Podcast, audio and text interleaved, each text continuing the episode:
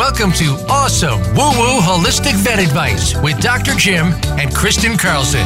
Now, the name of our program might be a bit unconventional, but for that matter, so is our approach. We'll discuss traditional and alternative practices and therapies designed to improve and maintain the health of your best friends, your pets. With the ideas discussed on the show today, your pets could live longer and help your lives. Now, here is Dr. Jim and Kristen Carlson.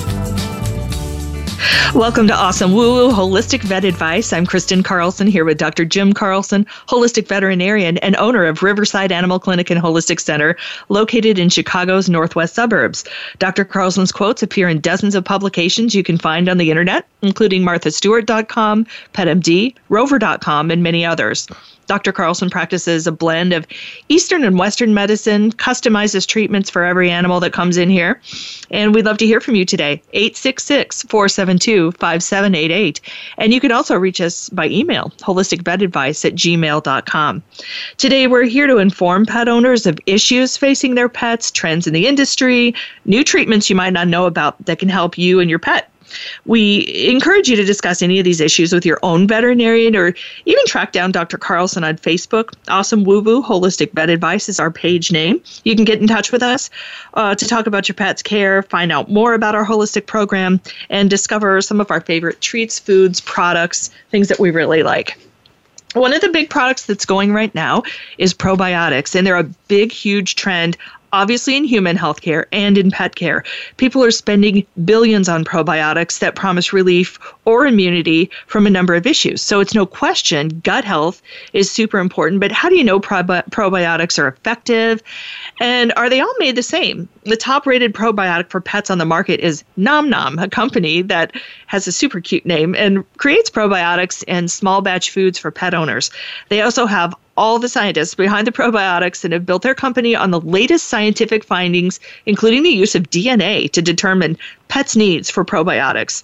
Dr. Ryan Honaker is a microbiologist for Nom Nom and joins us this morning from sunny California. Dr. Honaker, you're behind the top probiotic on the market. Describe the process it takes to create a probiotic that good.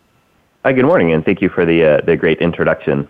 So our approach as a company, and um, specifically as well in the R&D department, which in which I work, is that we look at all of the current findings and knowledge that are on the market. So, for example, for the probiotics that we have formulated to date, um, and there there will be more coming for sure. Um, we did an exhaustive liter- literature search. So I and other microbiologists, other scientists combed through all of the published literature about probiotics. So looking what's out there, what strains, what species, um, what works, what's having an effect, um, and from that, you know, what doses seem to be more uh, important than other doses. Um, just the entire um, scientific literature on probiotics, probiotics, and from that, then we picked kind of we had some kind of complicated um, decision trees and rubrics that we used, and from that we we picked the formulations that we um, arrived at. Uh, the other interesting thing that I think we're doing is that um, we are testing that the bugs are actually viable um, in the probiotics. So this is something that across probiotics is not necessarily um, very uh, frequently done um, because they're regulated as supplements, not as medicines. There's a lot more leeway that can go into the process. So um, we we frequently test these to show that they're, that um, the products have longevity, that they're still viable, they're still viable strains that are in the in them over time to make sure that you know, customers are getting what they pay for, which is not always the case in probiotics. Um, and we're also doing even additional levels after that, where we're we're running internally um, in con- conjunction with our customers um, clinical style trials on our probiotics to show that they actually are having an effect and the um, effect that we are hoping that they have. Okay. That's awesome, Dr. Honaker. How many strains of probiotics are there? And uh, I guess starting off with dogs, which ones are most important to dog owners?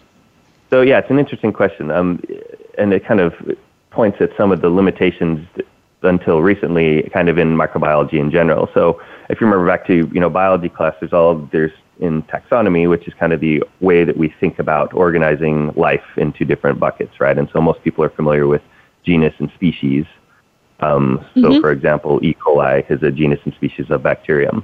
Um, mm-hmm. But past that, it goes into strain. So strains are kind of you know E. coli, but different numbers of E. coli.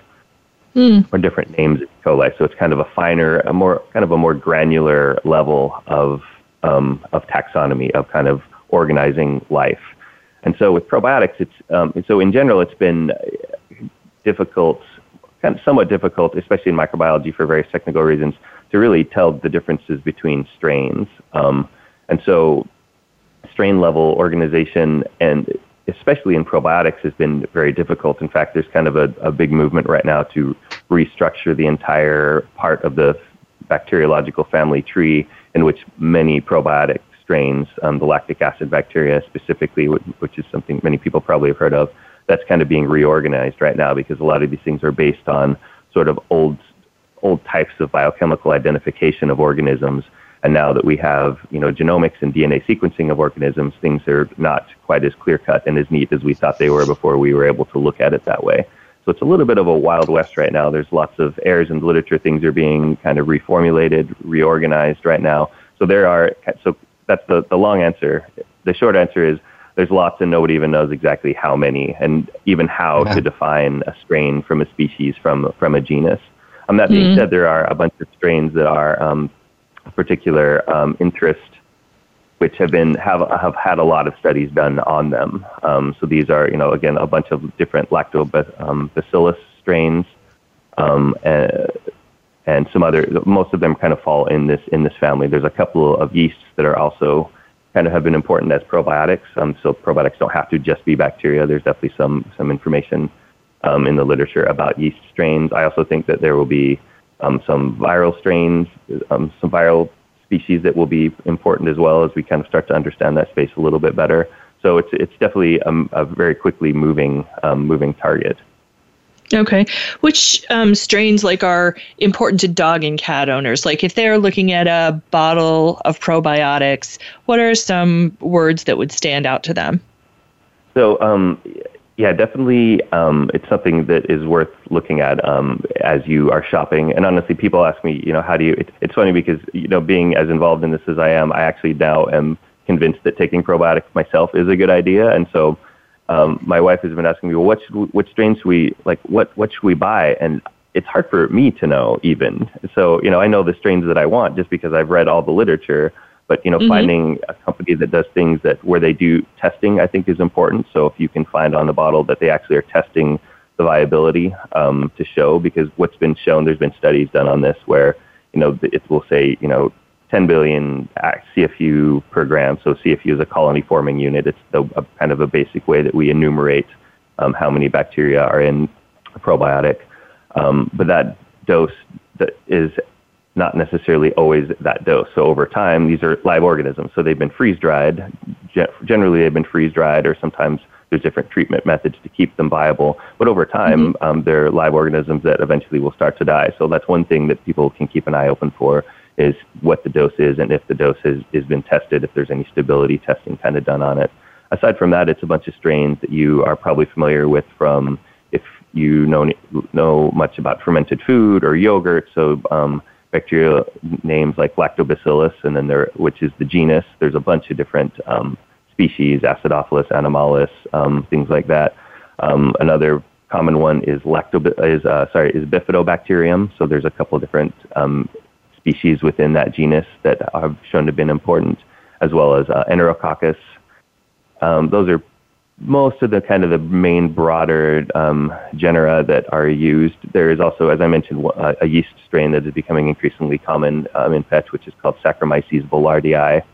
Um, so these are kind of you know big, big, scary sounding words, but they're just very friendly bacteria that have really co-evolved with us for a long time.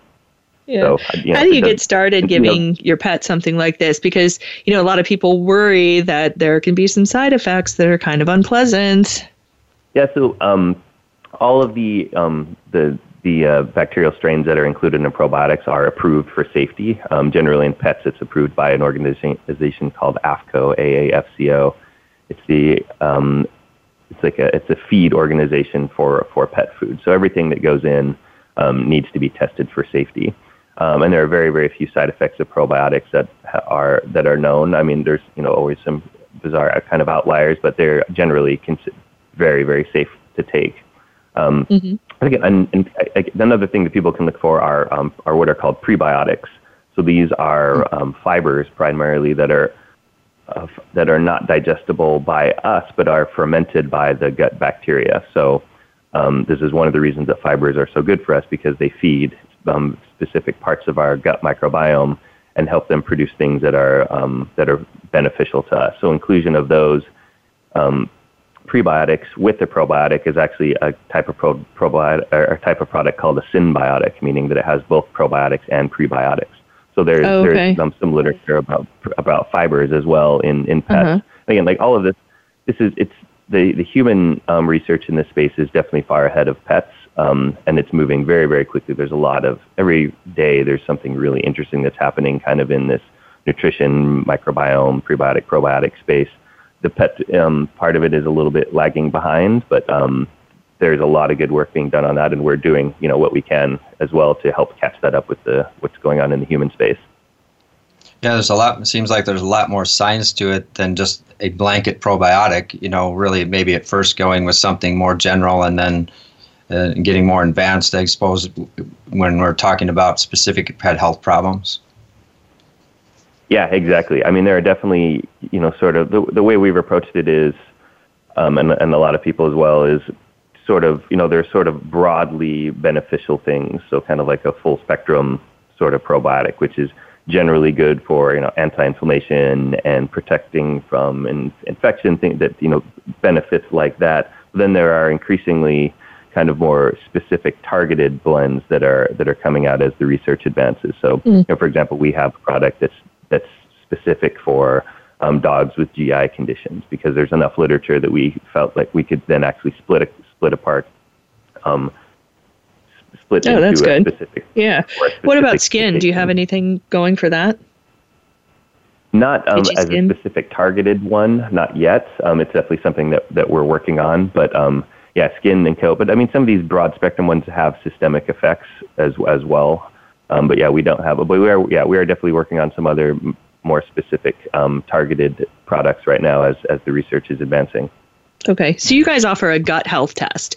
So if I bring my dog to the vet and there are, you know, a few things going on that maybe conventional medicine doesn't cover, a gut health test could help them?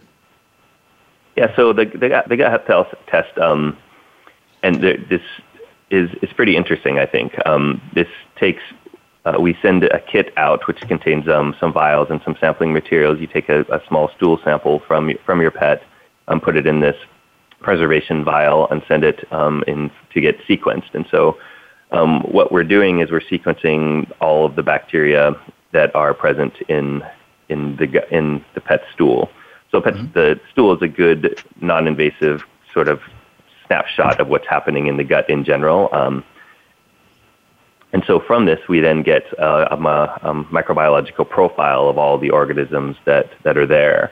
And so then on our end, then we build this into, and so it's just a huge, huge amount of data. We're doing very cutting edge types of sequencing um, at, at NomNom right now. So we get a huge amount of data and we kind of distill this into some comparisons and things to help people sort of understand what's going on. So the, the gut microbiome can change over time. Um, it's very responsive to interventions such as food and nutrition, as, as um, you would kind of imagine makes sense. So we can compare that to, you know, other healthy pets, and you know, we're building out some functionality in the report to be compared to things that we also know that are important drivers of microbial composition, things like, you know, pet so size. like you're you're kind of determining weight. chronic health issues from the gut. Correct? Yeah, that's the idea. Is that we're looking at yeah, looking at what because the the gut microbiome has been tied um, in humans and in pets to, you know, any type of health issue you can imagine. So obvious things like you know gut problems and gut inflammation, you know chronic diarrhea, vomiting, things like that. Um, but also things like behavioral issues and mood and um, even different types of cancer progression. So the gut the gut microbiome is really, I mean, I think the way the best way that I think about it is kind of like a, an independent organ. So it's this huge conglomeration of, of cells that are all working together and are all interacted and have direct interaction with us. And so you can imagine if this goes wrong, it interacts with our, our system in so many ways that if things kind of get out of skew or out of whack, then they can be a, a, a wide variety of downstream health um, mm-hmm. impacts. And so, just to general, elaborate on really, that a little bit, you had uh, one particular thing in the gut that could be a problem, right, Jim? Right, because um, you know a lot of clients that come in would say that my pet has been on a really heavier grain diet. I really want to switch them to a better diet because they've either had chronic skin issues or something like that. Uh, how do you describe that to them? Um, in terms, do I start with a probiotic first, or and and the diet, or how do you tune the gut up and get it ready? Yeah, so it's it's it's.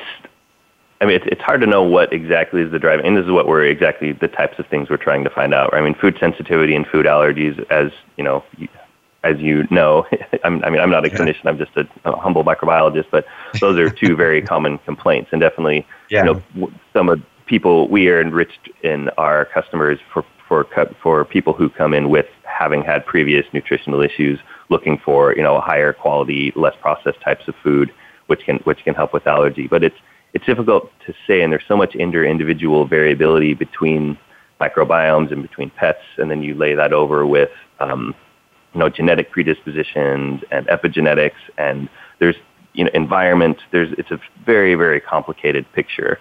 So that being mm-hmm. said, that this is exactly the type of thing that we're really trying to figure out by doing this. I mean, the more data that we collect, the more we the more sense we can make of the data, and the more intelligently intelligently we can recommend interventions that are appropriate. Um, mm-hmm. right, okay. but you know, especially there, like there, for hypothyroidism, you know, you get a lot of potential yeast in the gut, and then of course, that produces toxins. You get a slowdown in the brain, uh, contributes to fatigue, and uh, so that's where a probiotic, I think, would really be beneficial. Yeah, I mean, it, the way I think about it is it, it's it's always worth trying, right? I mean, there's, right. there, there are no real, there's no bad side effects, and even if it's not addressing the exact thing that you're interested in, it's probably helping in some other ways anyway. So it, it's always it's, it's an easy thing to try to try 1st mm-hmm. with no, with kind of no bad effects. So mm-hmm. one thing that's yeah. kind of interesting that's emerging is that it seems like you know it works. You know, sometimes probiotics work for people and sometimes don't, and that's the real interesting question is, well, why is that? Um, and what it seems that to be ha- happening is that depending on sort of the baseline composition of the microbiome, sometimes a specific probiotic blend will um, be effective and sometimes it won't. Just they, depending on kind of what's already there. So the way I kind of think about it is kind of from an ecological perspective of you have, you know, you have a plot of rainforest, which is kind of like the microbiome. There's all these different species that are interacting in this very complicated pl- way, interplay, and all of the ecological niches are filled. And so if you wanted to go in and plant something else, or then it, it's hard for something else to take hold there. But if mm-hmm. things are a little bit disputed, if there's a fire or a disease or something, then all of a sudden that whole ecological system can change. Um, it turns out the microbiome is, is relatively um, stable. And so after something bad happens, eventually, most of the time, it will kind of go back to normal. But if you can imagine, you know, if there's a fire that runs rips through an ecosystem, what grows back is probably not going to be exactly what was there before. And so this is, mm-hmm. but depending yeah. on what grows back there, it may be difficult to kind of reinsert the things that need to be there. And so sometimes it will work and sometimes it's not. But I think this is a really exciting part about it because the whole concept of sort of precision nutrition and precision um, treatment becomes a real option, which with what is called the companion diagnostic. So you would take a snapshot of the gut, figure out, oh, it looks like this is the right product based on what's there.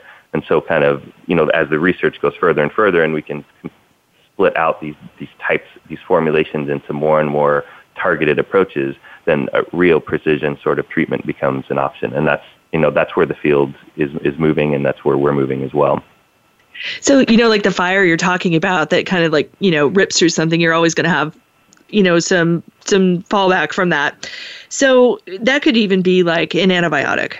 And like we always provide uh, owners with um, probiotics every time we hand out antibiotics here. And, you know, it's a fact of life. You are going to use them. So, you should try to maintain some kind of gut health, right? Yeah, absolutely. I mean, pre- antibiotics are the exact perfect um, analogy for a fire sweeping through. I mean, that's by design. They're not targeted. They're kind of a carpet bomb, and they'll kill many, many of the bacteria that are there. Which is not to say absolutely like when when there's an infection, an antibiotic is is absolutely necessary. But you know, taking there's there's great literature on taking um, uh, probiotics concomitant at the same time as um, taking probiotics with antibiotics to reduce um, you know, near-term effects like uh, antibiotic-associated diarrhea and gastroenteritis, but as well as longer-term effects and restoration of the microbiome. So that's I'm, I'm glad you guys do that, and I definitely recommend that. I think it's also keep in mind that you know antibiotics are are very frequently overprescribed in human and in veterinary medicine, um, and a lot mm-hmm. of times mm-hmm. because people need it or you know it's kind of a customer uh, practitioner interaction. Um, and so, you know, I think it's always important to try and take antibiotics only when they're needed. Um, and you know that's obviously up to the clinician's uh, determination, but I think that's sure. an important thing because yeah. there, there can definitely be some damage that's done to the ecosystem by doing that. Yeah, and you don't feel all that great during that time when you're kind of recovering from antibiotics, and if you're not, you know, like really able to take care of yourself as well sometimes. So oh yeah, impactful. yeah. I mean, I think every, every every everybody's taken antibiotics and knows how how crappy you feel after, during, and after, right? So yeah, it makes sense. Yeah. And I mean, you know, our pets are, it's like insult to injury. You're already sick, and then you're having to take this thing, which is making you sicker for a while, probably. I mean, yeah, mm-hmm. granted, it was right. probably, yeah, it, you know, it just feels so attenuating your illness and possibly saving your life. But at the same time, yeah, I mean, you're not feeling great during it. right. It's like they're great, and then there's this downside. So, um, and then just tell us a little about the foods. Are you putting probiotics in the Nom Nom foods? Can you just tell us a little about what Nom Nom is as far as food goes? Because I've seen the pictures on the internet, and you know the Nom Nom food compared to, um, you know, other marketed fresh type foods, it's a really huge difference. It looks like something you could eat yourself. So yeah, it's funny because I actually have eaten all of the recipes. Um, awesome. Good. So that's that's one of the differences. Um, yeah, in the early days, it was when we were doing some testing, and so I was, you know, I brought some home and I was blending it in our blender. And my wife came home and was like, "What? Like, what are you doing? You're blending dog food in our in our blender in our kitchen." I'm like, well, it's no, it's just food. It's not, you know. Your wife suffers a lot from your. yeah, she goes through a lot. I mean, yeah. I went to yeah. I worked on tuberculosis when I was in grad school, so well, at least you're not bringing that, that, home. So. Yeah. yeah, exactly. Yeah. So, yeah, so the, so foods. The, yeah, the, are you putting probiotics in there? We're not putting probiotics in the food um, right now for a, a few reasons. Um, one is it's hard. So our food is, is fresh food, real ingredients, whole foods. Um, it's all everything is designed. We have a veterinary nutritionist, Dr. Justin Shmalberg, who's kind of known in the in that um, the nutrition space. He's formulated all the recipes, and they undergo regular testing, so they are exactly fitting up to the date current thinking on in food science and nutrition. So I think it's important for people to realize that food science is is science and nutrition is a science. It's not a matter of opinion. There are very and yes, as you know, science changes as we learn more, and so there's things that things that may change over time. But I think it's important to think of it as a science, and that's kind of the whole foundation of the company was you doing everything according to the best human knowledge at the time. So, you know, Justin formulates all of the recipes that we have. They're full of whole ingredients, and they're very well-rounded and perfectly nutritionally sound according to you know nutrition science. So adding probiotics, so it's it looks yeah, and if you if you look at the food, and we can certainly send you guys some as well. Um, it's it's whole food, it's ingredients that you can see and tell what they are, but it's it's a wet food, and so keeping probiotics alive mm. in the wet food is something that's a little complicated, right? And so we, oh. we sell it as a powder that you can then mix in with the food. Oh, that's cool. Um, and you know, you don't have to be one of our, our customer to, to to buy our probiotics, of course. Like anyone anyone can mm-hmm. can, can get a hold of them. But that's that's what's one of the reasons we're not adding them to, just because we we think they should be alive and stable, um, and it's just it's a hard format to do that in. Mm-hmm. Yeah, cool. Yeah, I love that idea. Just that that you're able to eat it. I mean, it, dog food should be just as fresh as our food, and and uh, you know we think of dog food as well, waste products and things like that, but it's it's not that way. Yeah, I mean, kibble is a pretty recent invention, right? I mean, our dogs yeah. ate the same food that we ate up until commercial dog food happened, which I think was I don't know in the 50s or something like that. So they they co-evolved to eat the same food as we did. I mean, they're they're not wolves; they're these co-evolved mm-hmm. um, you know pets um, pets that we yeah. co-evolved with, eating the same food, sharing the same environment, and so it would make sense that they have you know they there's nutritional similarities. There certainly are some things that are different with with dogs yeah. um, as well as with specifically even more so with cats. But yes, I mean, feeding them high quality food for all the same reasons that processed foods and you know fillers, all of these low quality ingredients are bad for people. All they're they're bad for pets in exactly the same ways. Yeah, yeah, just uh, maybe manifests itself a little bit differently. Yeah. here and there. Well, Ryan Honaker, doctor, we are so glad you joined us today. Glad to know what this company is about. I've seen the cute name and just wanted to kind of get to know who you were, and I was really surprised to see what quality products you guys have. So, uh, interesting to hear from you today. Thank you very much for being with us. Very impressed. Absolutely, my pleasure. Thank you both so much. All right. You're welcome. Thank you. All right, so um, moving from probiotics, today we're going to go to the feline grimace scale. Now, this, you know, we see a lot of cats in our practice that go without health care until it's too late because, you know, people just have this feeling that cats are just really independent and they don't need anything, right? Right, and they're they're really, you know, they have more independence obviously because you have a litter pan and you you can leave some food for them Mm-hmm. or a dog, and they don't have to be let outside, but they really do require a lot of care. Yeah, it's very common in veterinary medicine to see cats come in that are, you know, far too gone, too far gone, and nobody actually noticed.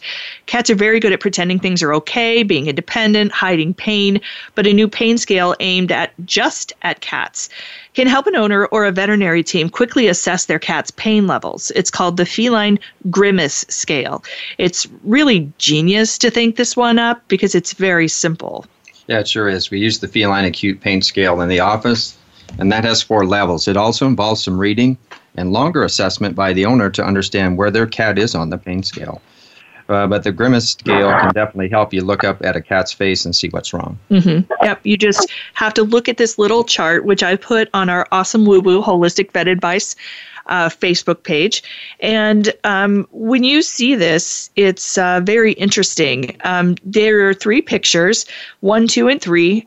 And it can kind of tell you between whisker position, ear position, eyes, head, and muzzle tension. And I mean, it sounds like a lot of different factors, but between those factors, it can tell you how painful your cat actually is. So it's super simple.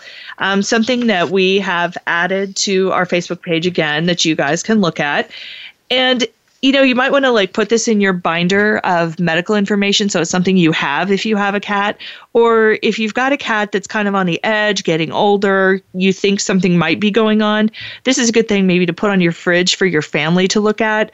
Um, and it's just very interesting that someone actually thought of this. It's a much simpler way of being able to look at a picture and say that cat is sick or that cat maybe isn't doing so well. So there's like a small, medium, large version here of how bad it is. And uh, this is actually, I think, really genius. It comes from the University of Montreal. I love it. Mm-hmm. Very good. So, um, we will also discuss when we come back ovaries sparing spay, a surgery that spares a female dog's ovaries while removing the other organs. And um, this is a partial pay procedure that Dr. Carlson has performed for many years on many pets. And Foundation is behind several healthful alternative practices for dogs and cats. And we'll talk to the Parsemus Foundation in our second half hour coming up. Also, there's uh, more stuff coming up uh, that we'll talk about lumps and bumps. And there are plenty of viewer questions today, listener questions, I should say. So we will talk about what to do if you're allergic to your cat. We'll be right back.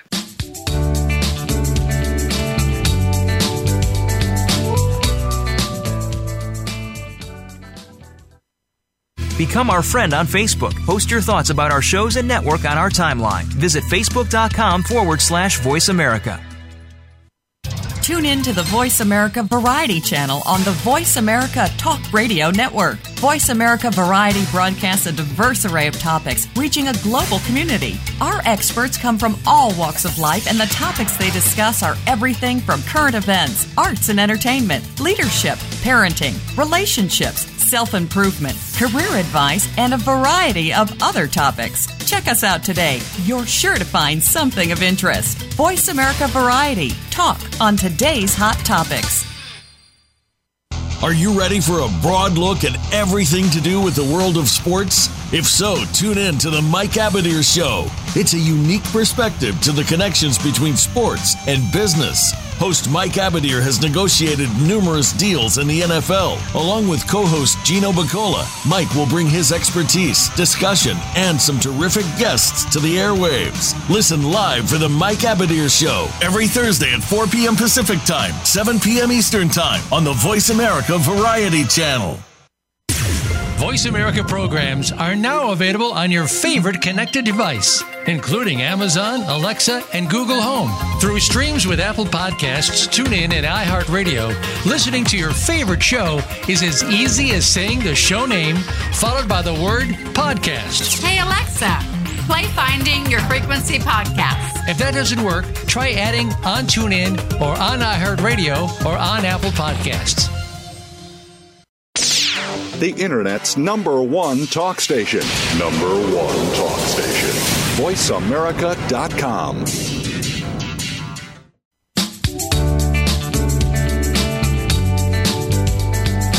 You are listening to awesome woo woo holistic vet advice. To reach the program today, please call 1 866 472 5788. That's 1 866 472 5788. You may also send an email to holisticvetadvice at gmail.com. Now back to this week's program. That's cute. I see someone's been barking in our new uh, promo. Yeah. Uh, we'd love to hear from you today at 866 472 5788. You can also reach out to us by email, holisticvetadvice at gmail.com. We're here today to just kind of discuss things uh, that pet owners might be facing, trends in the industry, new treatments that you might not know about that can help your pet. So, you know, what we're talking about isn't really specific advice for just your pet or anything, but if you would like some, you can certainly track down Dr. Carlson, riversideanimalclinic.net. He's on Facebook. We have our awesome Woo Woo Holistic Vet Advice Facebook page as well. Um, we talked a little bit about what's coming up next, and that's a ovary sparing spay. It's a surgery that spares a female dog's ovaries while removing the other organs that you know have kind of a nuisance uh, cycle to them. So um, the Parsemus Foundation is a group dedicated to alternatives in health for humans and pets. The Parsemus Foundation works to create meaningful improvements in human and animal health and welfare by advancing innovative and neglected medical research.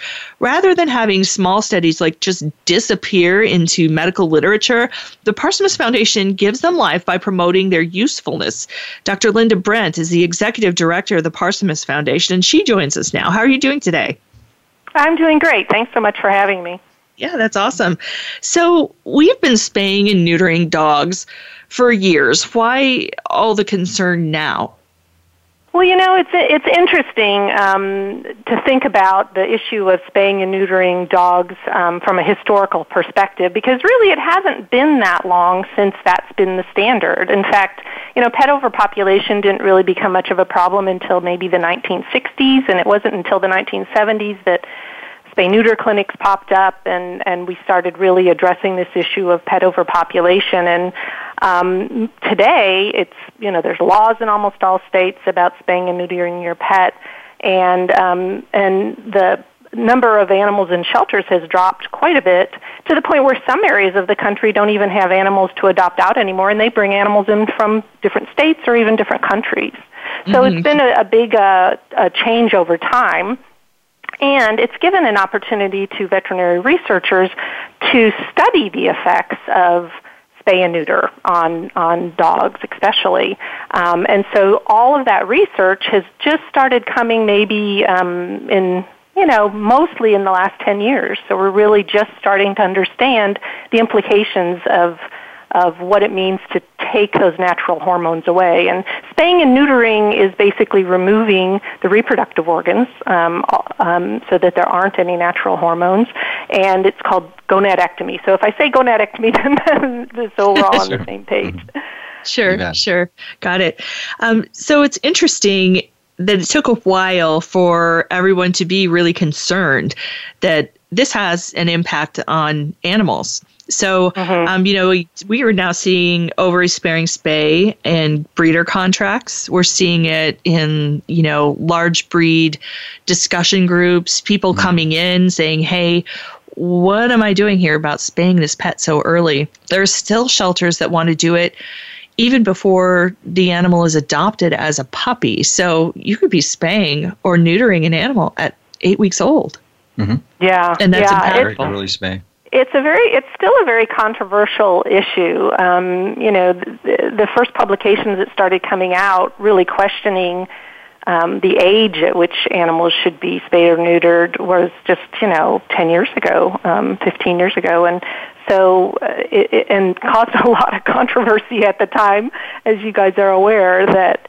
Um, mm-hmm. People are concerned that if you start to question those issues, then the animal doesn't become um, sterilized, and then you the cycle of um, over overpopulation of dogs, especially, um, continues. So there's that that fear, and it still remains. I mean, I have two re- dogs that I got from the pound, and they're both they were both without without me being able to have any say in it. They both had to be um, castrated when they were young. Mm-hmm. Yeah. So, what are some of the health problems that are related to spay and neuter early? Yeah, the the health problems are pretty diverse, um, and I'll say up front, and I'll I'll try to emphasize this throughout. It, it, every dog is different, um, and these issues vary based on the breed you have, the size of the dog, when it was neutered, um, everything. So there's lots of. Um, it isn't across the board. You can't say if the if the dog gets spayed or neutered, it's going to have these issues. But these are some of the concerns and the risks. Um, obesity and urinary incontinence are ones we've kind of all heard about, I think, for quite a long time. They're very, very mm-hmm. common, um, mm-hmm. especially in females. Um, in, uh, but there's also a whole bunch of immune diseases like um, hypothyroidism, dermatitis, diabetes, things like that. Another set of problems are um, hip dysplasia, cranial cruciate ligament um, rupture, CCL rupture.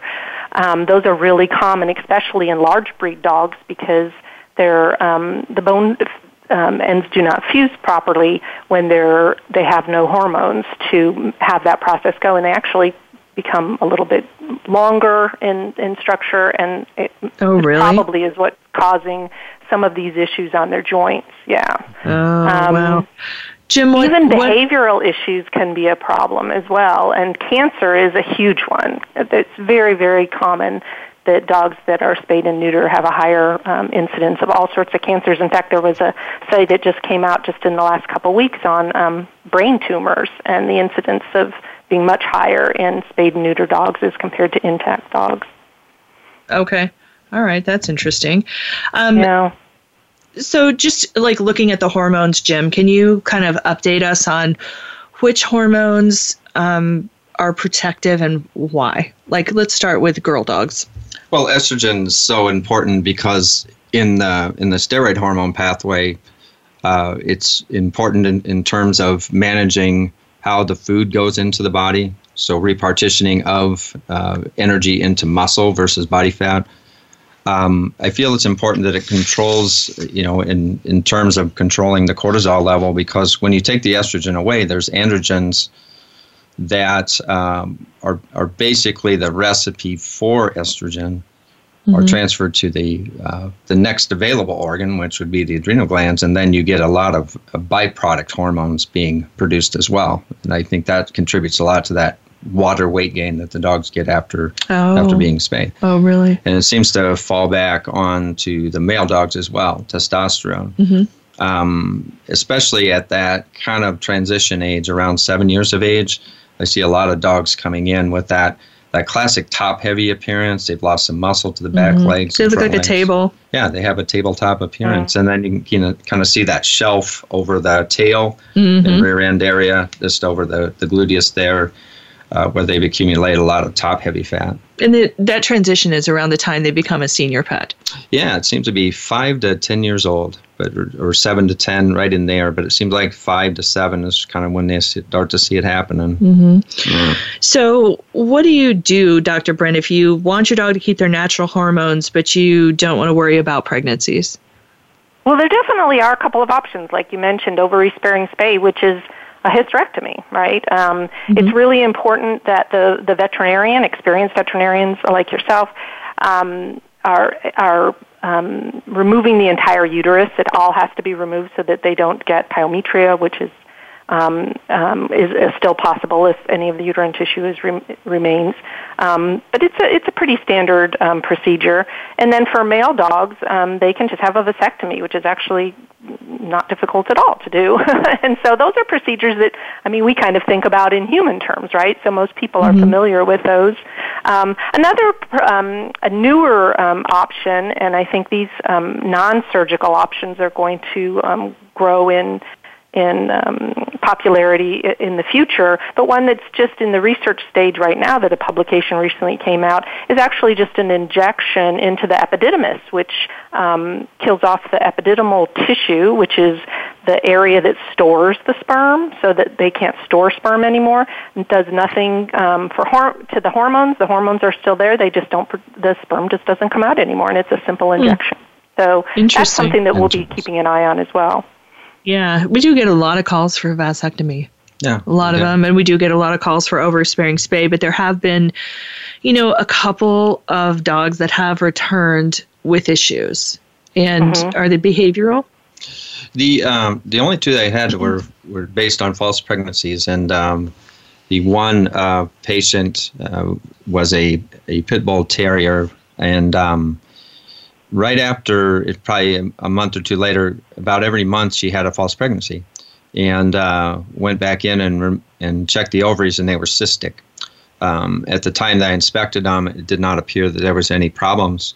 But that's the, really the uh, only issue I've had. There was one smaller dog that had a similar problem, but of the many I've done, it's only it's been very small percentage of complications. Mm-hmm. But, yeah, and you you've been doing them from the start. So you were yeah. the first veterinarian around here to do them at all. Sure. And he's trained some other people into the process too. So, um, you know, we have an audience all across America here. How do people find somebody who will do this for them? Well, there's two um, good resources. Our website, which is which is called parsemus.org, P A R S E M U S dot org. We have a whole bunch of information on, on um, procedures for males as well as for females, all the pros and cons, all of the actual literature you can pull up and read if you want. And then, most importantly, we have a listing of veterinarians who provide these um, options. Um, unfortunately, there aren't a lot, um, so it just depends on where you live. Um, you guys are lucky in Illinois because there's an awful lot of veterinarians that do offer this, probably in part because of your influence. Um, but in some areas, there aren't that many, um, and people just need to um, do the best they can to find somebody. There's also a Facebook page on ovary sparing spay and vasectomy. Um, if you oh, okay. Google that, you'll find it, um, and that's a that's kind of a forum. You can put a question up there and say, "Hey, I live in so and so area. Does anybody have a suggestion for me?" The other okay. option is actually just to go to your regular veterinarian, and if they don't provide these options, expose them to the material we have available um, on our website. We also provide video training, and we have um, experts that will offer advice as well over the phone. Oh, that's nice. That's incredible. good. Mm-hmm. Yep. So, anything you need to know after you have this thing done? Well, Any of these hormone do. You know, sparing type procedures? It isn't for everybody. Um, you got to keep in mind people people don't realize they they have in their head that their animal is fixed and it's going to act like a, a neutered, spayed or neutered dog. Um, but actually, the hormones are normal. There shouldn't be any change in the behavior of your of your dog, um, hmm. which is definitely a good thing. But if it's a female, it'll go into heat, right? Its hormones are mm-hmm. still there. It just can't get. She just can't get pregnant. So oh, okay. still be. Um, in the males might come around, and so it's important for you, just like if she was um, uh, intact, it would be good for you to keep her inside, keep her contained. Um, if it's a male dog, he still has testosterone. He still will be interested in females. So if you go to the dog oh. park, you know, be aware of that. Um, make sure yeah. your dog is very well trained. The other Does thing this is, impact um, like putting a dog in a daycare or, you know, yeah. something like that? Yeah, you know, it's it's funny. We we worry so much about intact dogs, but um, lots of people have both intact and and spayed or neutered dogs, and it just depends on the individual dog. Most dogs are perfectly fine and sociable, and that's how they normally would be um, in a group setting. Um, but you just have to pay attention to your own individual dog, and some dogs may need more training, and maybe some dogs wouldn't wouldn't work well in a in a daycare or or you know dog mm. park type setting. It, you just it's all going to vary quite a bit depending on the individual. Mhm. Um, you also Is this a right watch for- procedure for all pet owners? Yeah, I think it depends on the pet owner what you expect. Um, you need to make this a priority, right, in your life that the health of your dog and um, is important to you, and that you want to um, manage the, these potential normal behavioral issues. Um, you also need to watch for um, issues when they're older because they still have their reproductive organs. They can still get um, diseases of the reproductive organs, right? Like prostate disease or um, mammary Oh, okay. tumors or things like that. So those are usually at a later. We tell most people just, you know, make sure you're up on all of your um, uh, visits to your veterinarian. Make sure you're, for females, feel their belly. If you feel anything funny, like lumps or anything, make sure you get them to the vet to have that looked at and removed if, if Oh. it needs to be. And of course, you can always, if the male dog has prostate problems, um, which are related to testosterone sometimes, you always can have your dog castrated at a later age, and at least he's had that, you know, long um, number of years of normal hormones to keep his health up, even if you have to castrate when he's older. Oh, okay. So Parsemus supports research that would previously have been neglected. How do you guys find all this research and then start working with it to benefit society? Yeah, our founder, um, Elaine Lissner, is an amazing person who's always been um, fighting. She's been real, real interested in um, a, a huge variety of, of medical issues, um, including a lot of uh, things that are related to dogs and cats. And so um, when she finds has found something that seems like, wow, this doesn't seem to be getting any attention, we kind of delve into it. And I'm the executive director, so I implement a lot of that. And it isn't that easy. Um, we we're a very small foundation, so we do take donations from the public to help us with some of our programs, and um, we usually fund basic research, kind of the early stage. Um, this sounds like a good idea. Let's let's do a study. Let's get it published and get the Oh. word out, and then we try to encourage larger foundations and funders to help keep the keep that going so that it can Wow. be moved along if it needs to or more research be done. Oh, interesting.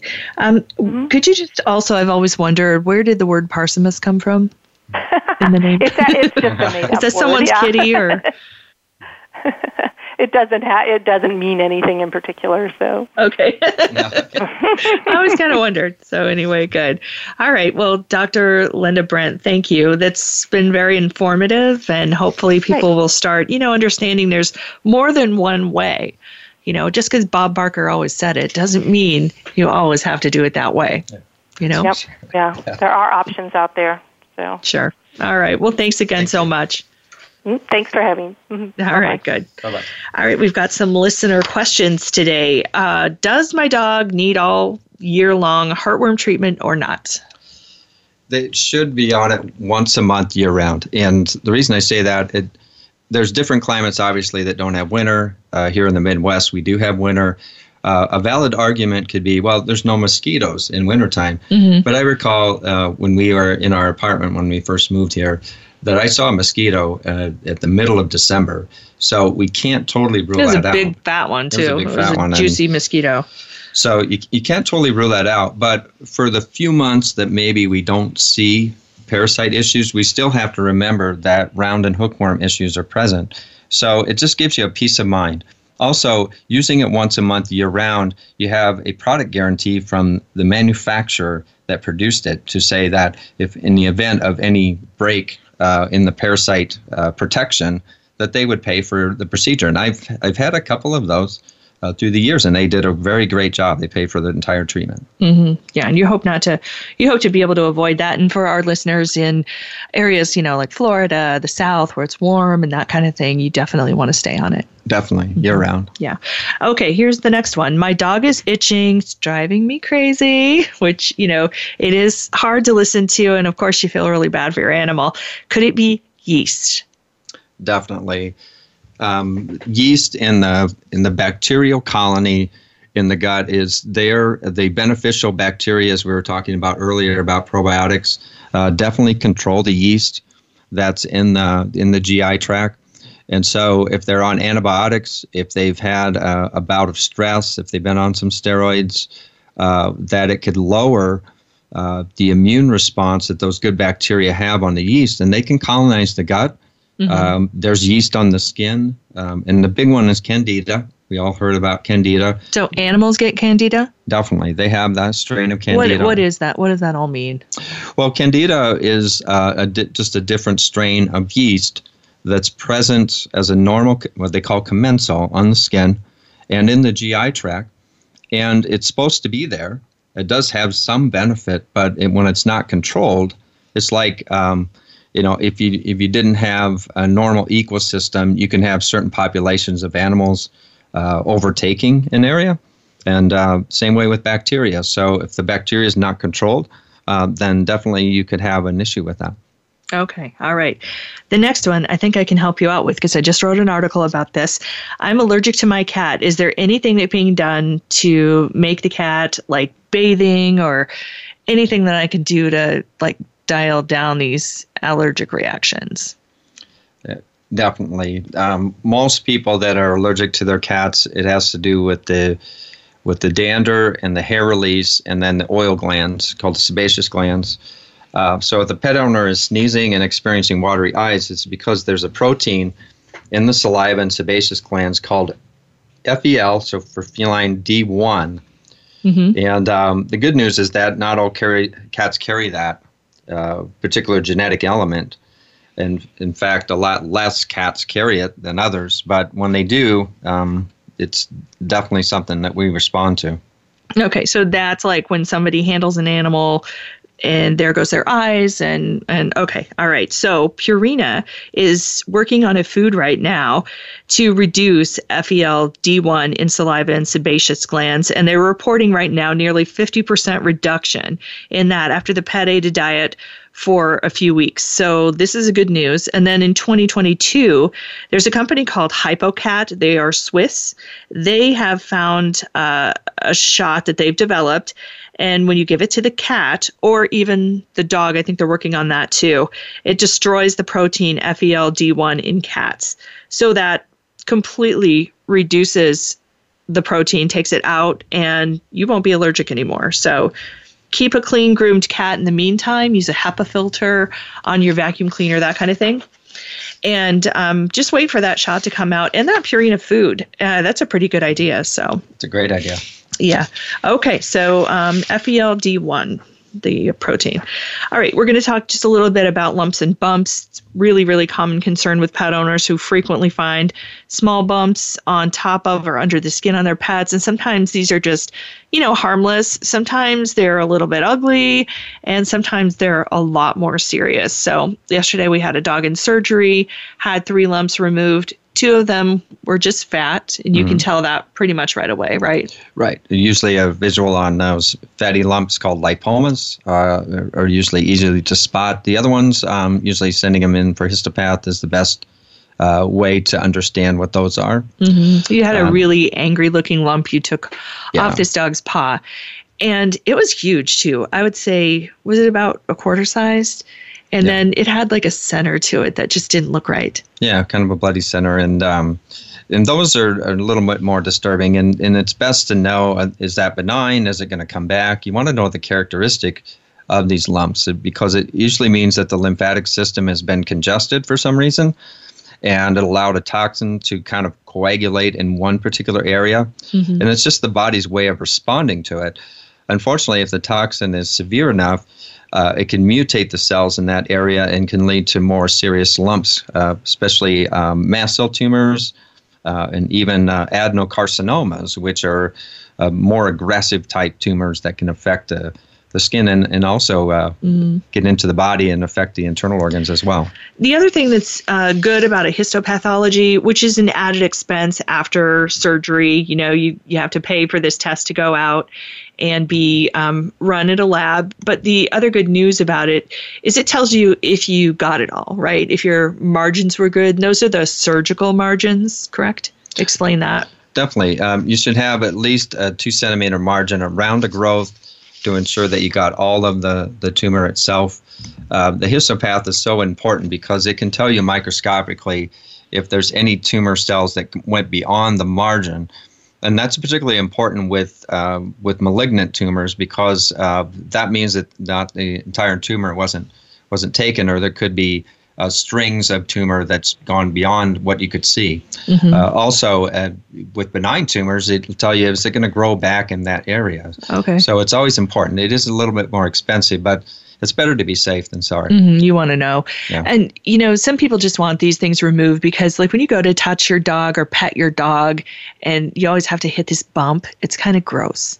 Yeah. And they're, they're, they're kind of unsightly, obviously. And, um, you know, but uh, fortunately, most of them are benign, uh, more cosmetic uh, than anything else. But uh, they can definitely contribute to skin problems, and uh, especially dogs that need to go to the groomer. It, it can be troublesome for the groomer to try to to mm. uh, groom around those, and often can uh, nick those and cause infection. Okay. Should you ever try to pop one? No. It's just like uh, human acne. The urge is to go ahead and try to express it, but I would encourage you not to do that. Go to your dermatologist, or to us, it's the veterinarian. We're the dermatologist, but uh, okay. uh, you know, get it checked out first before you start messing with it. Yeah. What's the standard treatment on some of these things? Fine needle aspirate, just to see what's in it. Right. You can do a fine needle aspirate uh, to determine the characteristic. Um, I prefer to do excisional biopsy, just take it out. Uh, and you use laser surgery for that. And I use laser, mm-hmm. so it ensures a, a clean margin and uh, and it heals faster. Uh, certainly, the the more benign ones like your warts, uh, adenomas, uh, you can use cryofreeze, which is a very effective method, and uh, it's, it's non-invasive. The pet doesn't have to be anesthetized for that uh, and doesn't even really require a, a local injection. So, mm-hmm. um, what if it's inside the mouth? Um, then we do have to sedate them. Uh, for that and, um, and remove it and remove it uh, especially okay. oral tumors uh, are very very important to get those checked out early okay. Uh, even of something that's very very small all right very interesting and super common is it because uh, like they get older and they get that stuff yeah just like people yeah it seems to hit about age really that age five to seven. You know, beyond that, you start to see more growths and warts and tumors. All right. Thanks for joining us, everybody, today. Have a great day. Thank you.